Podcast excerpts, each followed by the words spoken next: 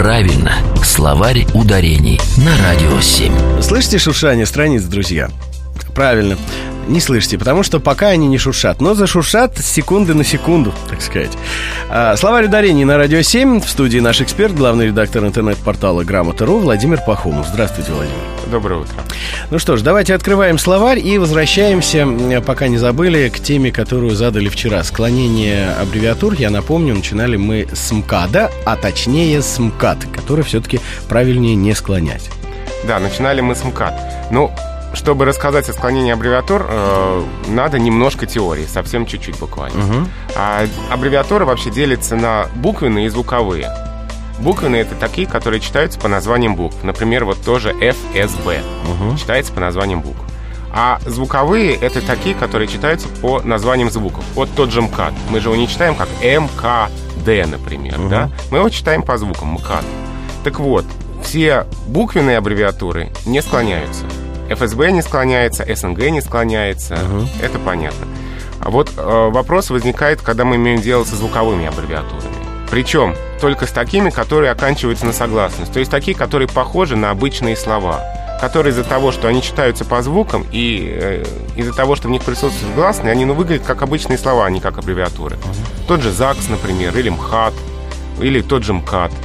Вот э, такие аббревиатуры очень часто склоняются. Слушайте, мне кажется, э, у меня есть подозрение, что дело в наличии гласной, нет? Да, да, именно так. Наличие гласной внутри, из-за которой вот, собственно, это все выглядит как обычное слово. Вот, например, аббревиатура МХАТ склоняется и в литературном языке, и в разговорной речи. Мы не говорим, мы не скажем премьером МХАТ, мы скажем премьером МХАТе. Угу. Это склонение, это нормально. МКАТ вот здесь только склонение в разговорной речи, возможно. То есть просто запомнить? Да. А еще склоняются все аббревиатуры, которые пишутся маленькими буквами. Вот такие, как ВУЗ, например, ага. учебное заведение. Это же тоже аббревиатура, но она настолько похожа на обычное слово, что многие уже не воспринимают ее как аббревиатуру. Да, ну просто ВУЗ, мы уже говорим ВУЗ, подразумеваем институт. Да, да, да угу. ВУЗ склоняется, конечно же, в ВУЗе, ВУЗом.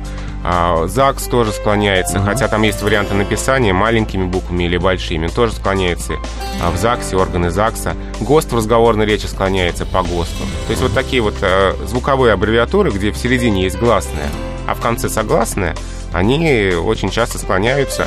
Но для того, чтобы понять, э, нормативно ли склонение, или все-таки оно только возможно в разговорной речи, э, лучше все время заглядывать в словарь. Кстати, насчет словарей у меня есть отдельно взятая тема, каким словарям все-таки верить э, и написанному в каких словарях придерживаться. Может, давайте это станет темой нашей следующей передачи? Хорошо, договорились. Спасибо. Будем знать.